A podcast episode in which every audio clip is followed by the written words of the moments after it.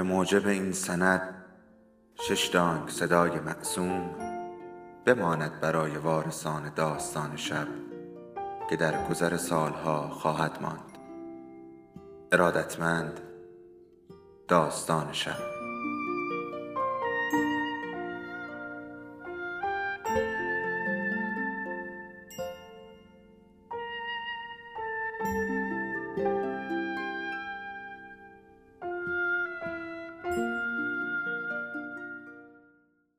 یکی بود، یکی نبود.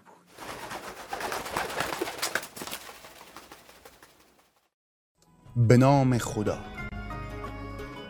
حکیم، اثر نوآ گوردون، قسمت 5.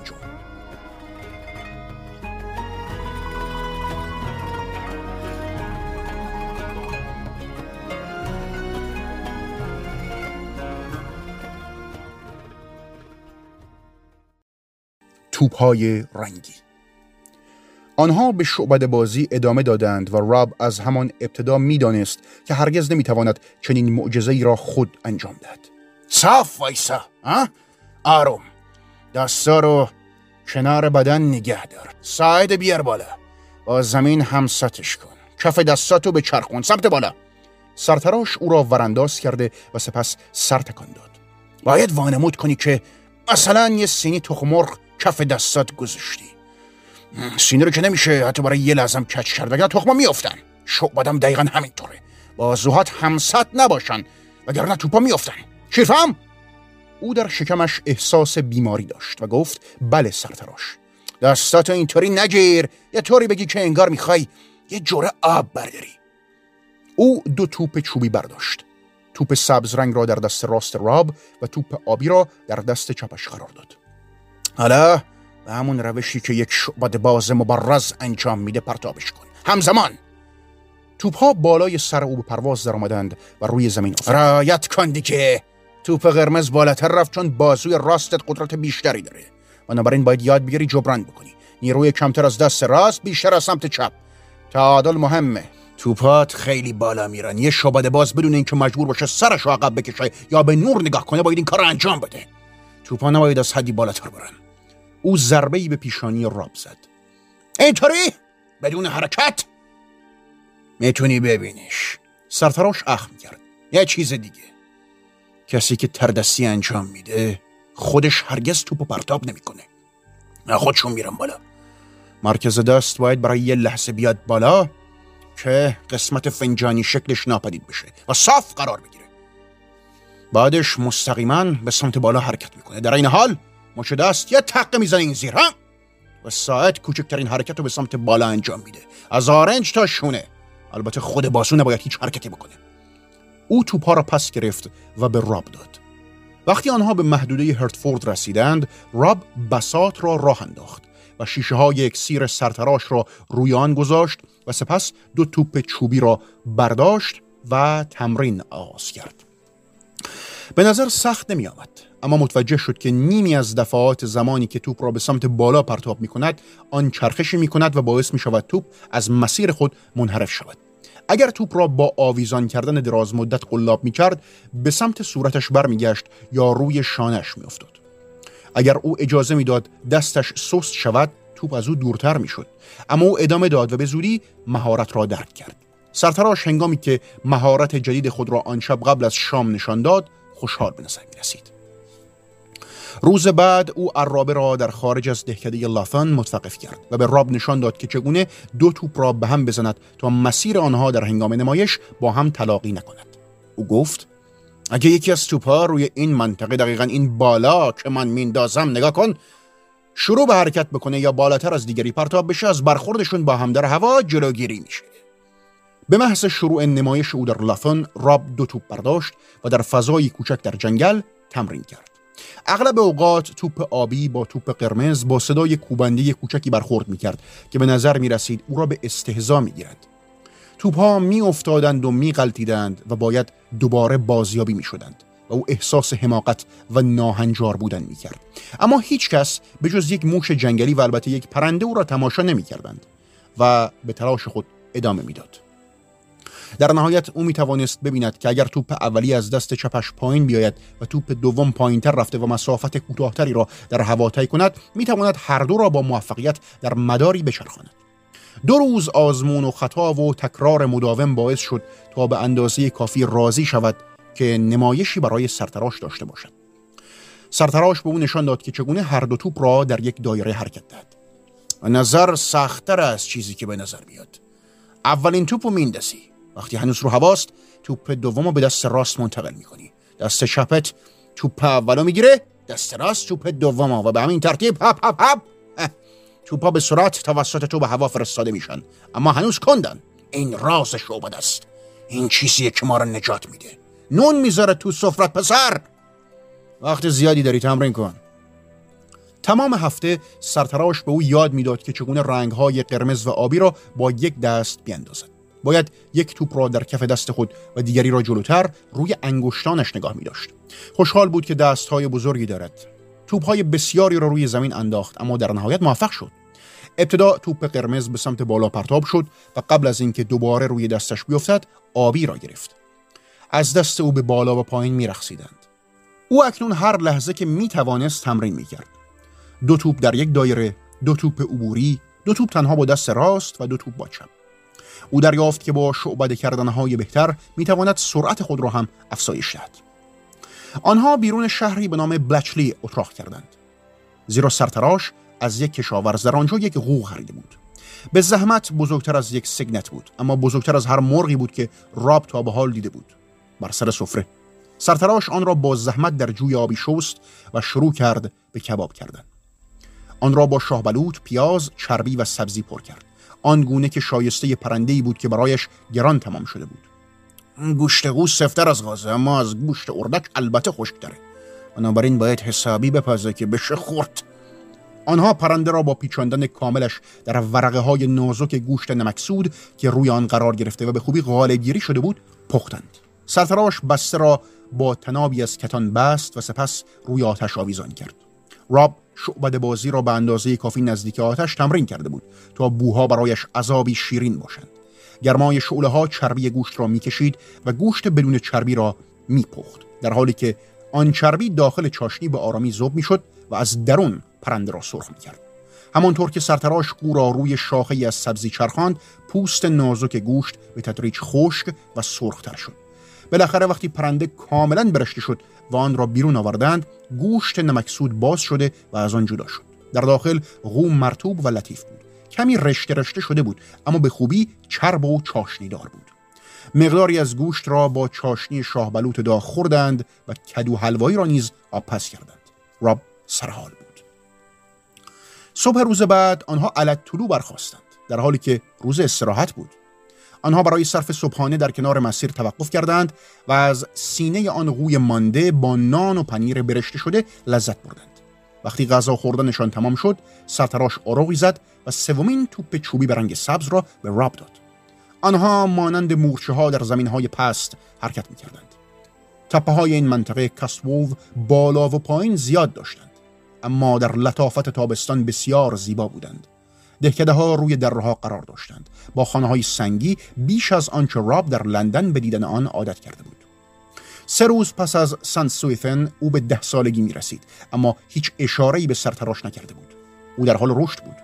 آستین‌های پیراهنی که مادرش زمانی برای او دوخته بود، اکنون کاملاً بالای مچش بودند. سرتراش همواره با او سخت کار می‌کرد. بیشتر کارها را انجام می‌داد. در هر شهر و روستایی عرابه را بارگیری و تخلیه می‌کرد. هیزم می‌کشید و آب می‌آورد. بدن او، استخوان و ماهیچه‌هایش از خوراک غنی پر می‌شد که سرتراش می‌آورد. او به سرعت به غذاهای فوق‌العاده عادت کرده بود. به تدریج این درک در راب افزایش یافت که سرتراش کمی گویا سر و گوشش هم می‌جنبد و این کار در درازای سرگرم‌سازی‌هایش انجام می‌شود. سرتراش به مدعوین میگفت که داروی موثر او یک دستاورد شرقی است که از دم کردن گل خشک شده گیاهی به نام ویتالیا که تنها در بیابان‌های دوردست آشور و در میان رودان و در شرق یافت می‌شود ساخته می‌شود. با این حال زمانی که یک بسته آن به پایان رسید، متوجه شد که این دارو بیشتر نوعی نوشیدنی معمولی روزانه است. آنها مجبور نبودند بیش از نیم دوجین بار پرسجو کنند تا زارعی را که با یک بشکه متگلین باشد بیابند که مایل باشد آن را به آنها بفروشد. هر نوعی از آن میتوانست موثر باشد. اما سرتراش گفت که همیشه سعی میکند متگلین او مخلوطی از عسل تخمیر شده و آب باشد. این یک ابداع ولزیه که به درد ما خورده. خوشحالم. یکی از معدود چیزهایی که رهاورد این جماعت. ترکیب واژگانش از مدک به معنای پزشک و الن به معنای نوشیدنی نیرومند تشکیل شده. این روش برای مصرف داروه و روش خوبی هم هست، چون متکلینی که اینها میدن زبان رو بی‌حس میکنه و آدمو سرحال میاره. آنطور که گفتیم کاشف به عمل آمد که ویتالیا، گیاه حیات آشوری بسیار دور، مقداری داروی معمولی است که راب باید در هر گالون متکلین به خوبی آن را هم بزند. به مردم دارویی میدادند که با شیرینی عسل تخمیر شده به عنوان پایه قابل به تحمل میشد، اما هیچ ویژگی خاصی نداشت. شیشه های آن کوچک بودند. سرتراش گفت این یک بشکه ارزان. آره، البته یکی دیگه هم نیاز داریم. باید یکی بخری.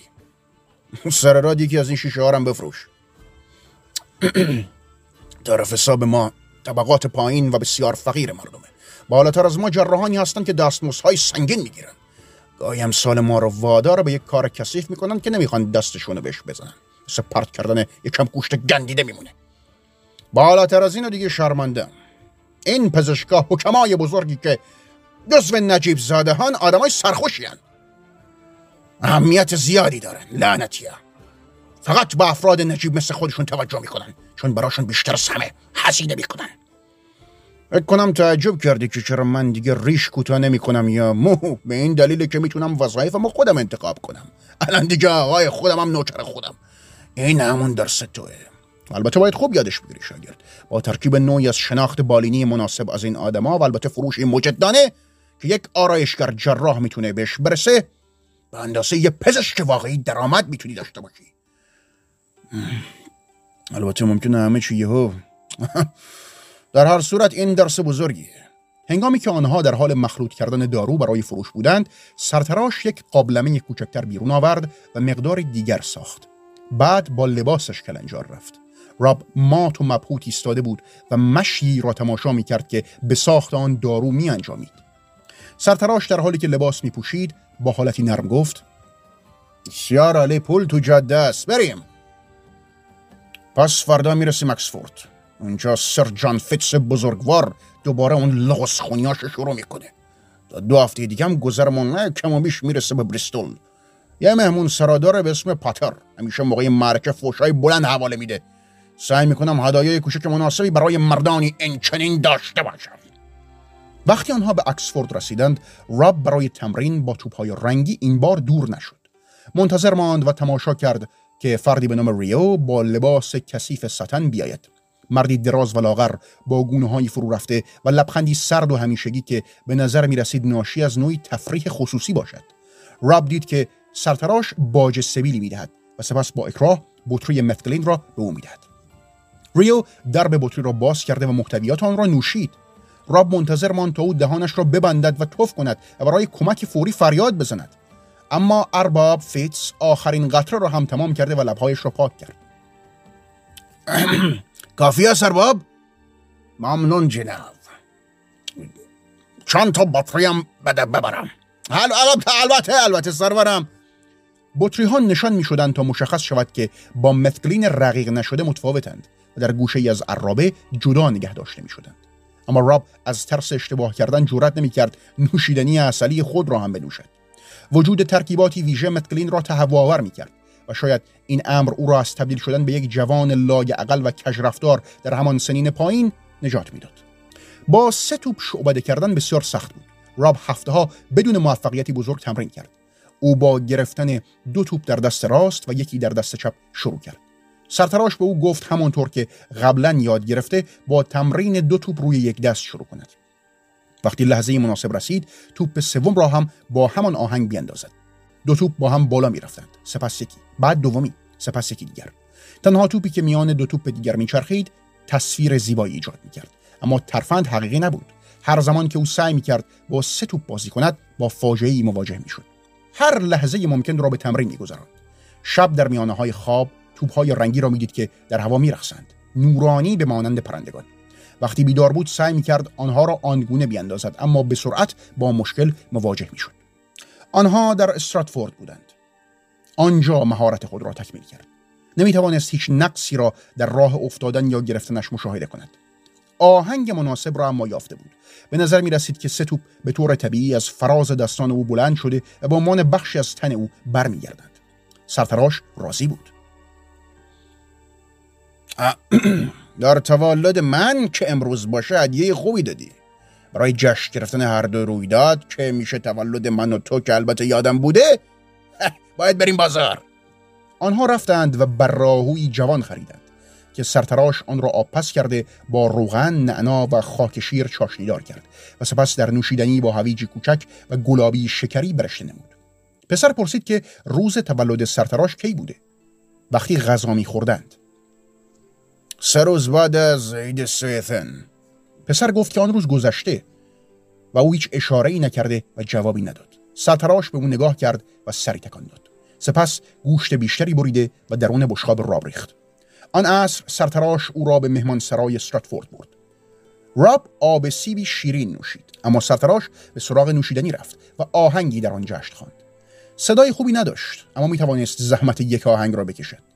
وقتی کارش تمام شد، تشویق و کوبیدن لیوان‌ها روی میز شنیده شد. سرتراش به طرز شگفتی پایکوبی می‌کرد، در حالی که مردان دست می‌زدند و غریو سر می‌دادند. پسر به شدت به بررسی تفاوت بدن انسان‌ها علاقه داشت. آنها با هم تفاوت‌های بسیار داشتند. سرتراش صبح روز بعد یک چشمش را باز کرد و پسر را دید که حیوان را می‌بندد.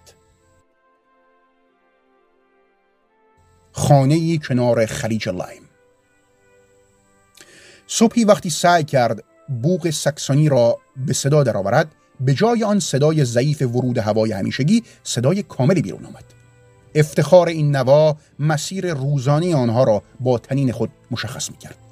با پایان یافتن تابستان و کوتاه شدن آن روزها، آنها شروع به سفر به سوی جنوب غرب کردند. سرتراش به او گفت: "من یک خونه کوچک در اکسموث دارم و سعی می‌کنم هر زمستان در ساحل معتدلی باشم. سرما بیزارم." او یک توپ قهوه‌ای به راب داد. از تردستی با 4 توپ نمی‌ترسید، زیرا او می‌دانست چگونه 2 توپ را با یک دست بگیرد و اکنون با 2 توپ در هر کدام شعبده می‌کرد. مدام تمرین می‌کرد، اما از شعبده بازی در حین سفر بر روی صندلی عرابه من می‌شد، زیرا اغلب اشتباه می‌کرد و حواس سرتراش پرت می‌شد و منتظر بود تا او پایین بیاید و توپ‌ها را بردارد. گاه به جایی می‌رسیدند که پسرهای همسن و سال او در رود بازی کرده یا می‌خندیدند و جست و خیز می‌نمودند و او اشتیاق کودکی را دوباره احساس می‌کرد، اما او از پیش با آنها متفاوت بود. آیا آنها با خرسی کشتی گرفته بودند؟ آیا آنها می‌توانستند با 4 توپ نمایش دهند؟ آیا آنها می‌توانستند بوق ساکسونی را به صدا درآورند؟ در گلستونبری نقش احمقی را بازی می‌کرد، اما مقابل گروهی از پسران در حیاط کلیسای دهکده شعبده می‌کرد، در حالی که سرتراش در میدان مجاور اجرا می‌کرد و می‌توانست خنده و تشویق آنها را بشنود. سرتراش در فرمانش البته قاطعیت داشت. نباید اجرا کنی تا موقعی که یک شعبده باز واقعی بشی. کی بهت گفته بری اونجا؟ پیشرفت تو ممکن اتفاق بیفته یا نه قابل درک است؟ پسر گفت: بله استاد. آنها سرانجام غروبی در اواخر اکتبر به اکسموث رسیدند.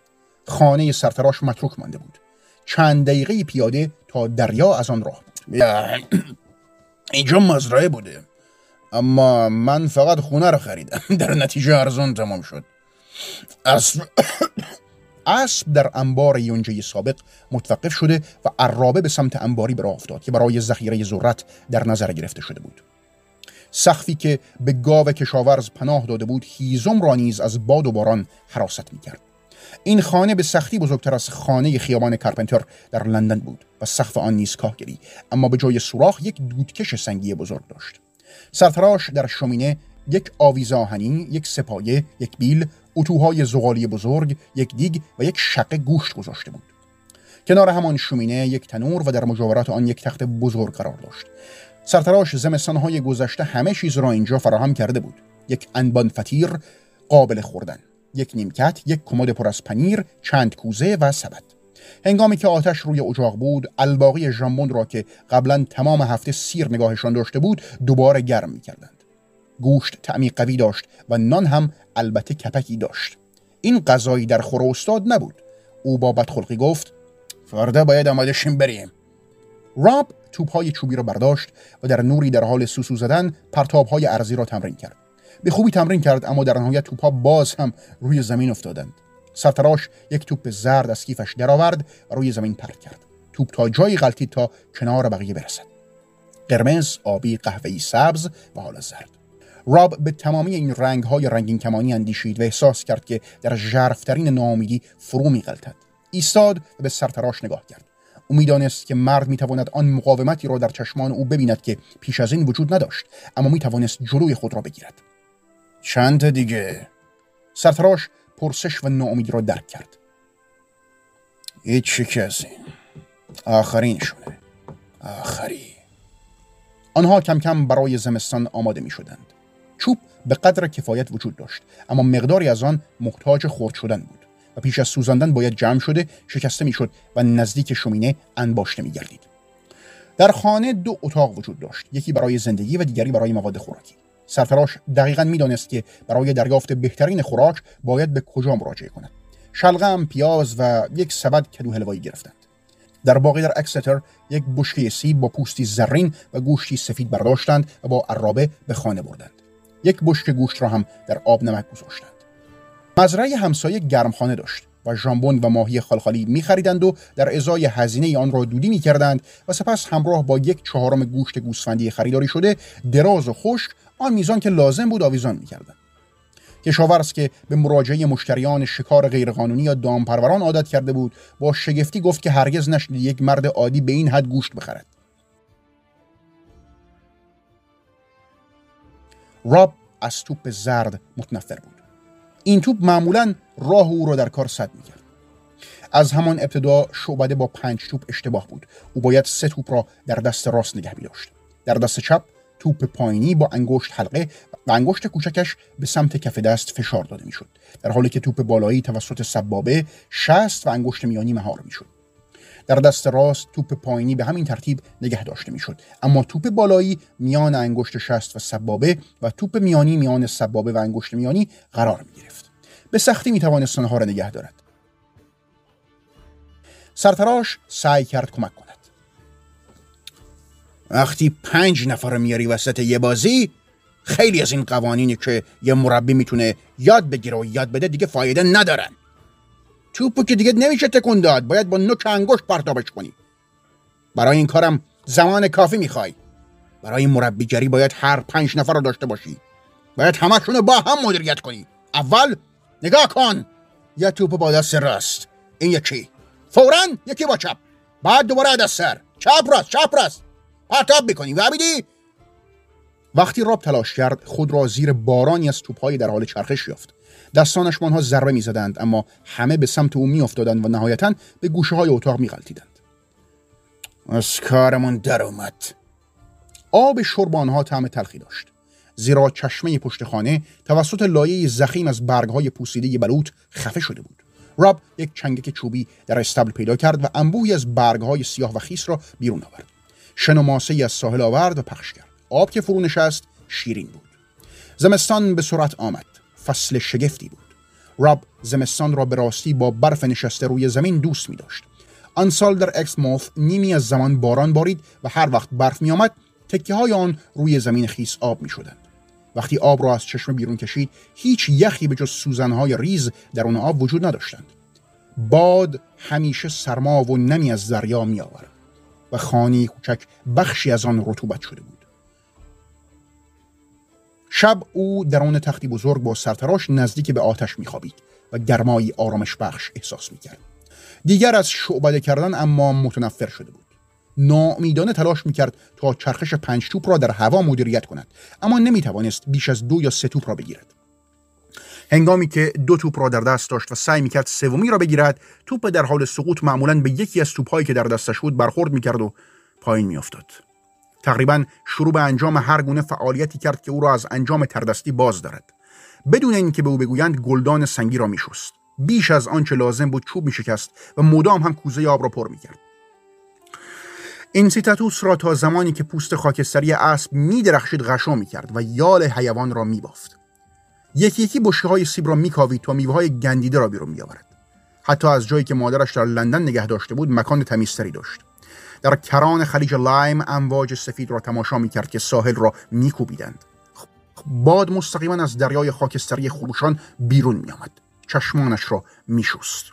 سرتراش متوجه لرزش و سرمای او شده و به خیاطی بیوه به نام ادیتث لیپتون سپرد تا تونیک قدیمی خود را به یک لباس گرم و شلواری تنگ برای راب تبدیل کند. شوهر و دو پسر ادیتا در طوفانی که آنها را در حال ماهیگیری گرفتار کرده بود غرق شده بودند. او مادری تنومند با چهره‌ای مهربان بود. به سرعت به عقد سرتراش درآمد. وقتی راب با او در شهر ماند، روی تخت بزرگ کنار آتش وانمود می‌کرد که در خانه خودش نشسته است. یک بار در طوفانی که باد سرد می‌پراکند، ادیتا آمد تا شب را با آنها بگذراند. او گفت: پسر نباید با ما بیاد، اونجا گرم و نرمه. سرتراش گفت: نه. اندکی بعد وقتی مرد غرغر می‌کرد، دستش در تاریکی پایین رفت و با آرامی روی سر راب قرار گرفت و او را نوازش کرد. او بی حرکت دراز کشید. ای خدا، پیشرفتت کند شده پسر. یادت باشه ارزش آدمی مثل من هر کی که میخوام باشم. زیاد فرقی با تو ندارم. ارزش من اینه که این جماعت ابله و سرگرم کنم. پسر من باید شعبد باز مبارزی باشه، نه اینطوری. پسر پرسید که آیا نمیتواند تا با 4 توپ تمرین کند؟ تردست درست حسابی 8 توپ هم میتونه بندازه بالا. من به شخص چند نفر رو میشناسم که میتونن 6 تا هم اداره کنن. البته من فقط یه معمولیشو میخوام. اگه 5 تا رو نمیتونی مدیریت کنی دیگه شرمنده. سرتراش آهی کشید. من شاگرد زیاد داشتم، از بین همه فقط 3 نفر به درد بخور عذاب در اومدن. اولیشون که اون ایوان کری بود. خوب یاد گرفت با 5 تا بازی کنه، اما در مصرف نوشیدنی متاسفانه نقطه ضعف داشت. 4 سال پربار شاگرد من بود تا اینکه تو اون نزاع لعنتی الله یا قلب ولش کنم. دومی هم که جیسون ارل بود، باهوش بهترین تردستی بود که بهش پربال دادم. حرفه آرایشگری منو یاد گرفت، اما با دختر ریو در پاف ماوس ازدواج کرد. پدر شوهرش اجازه داد که تبدیلش کنه به یه دوست رشوه بگیره درست حسابی. پایان قسمت 5.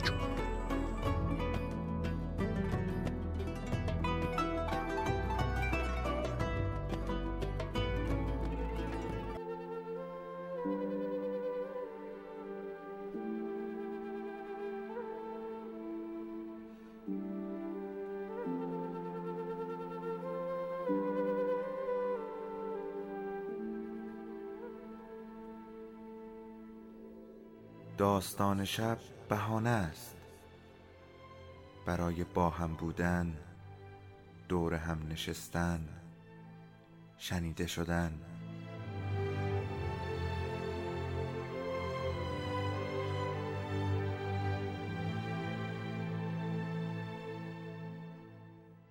صدای افسانه ها رو میشنویم.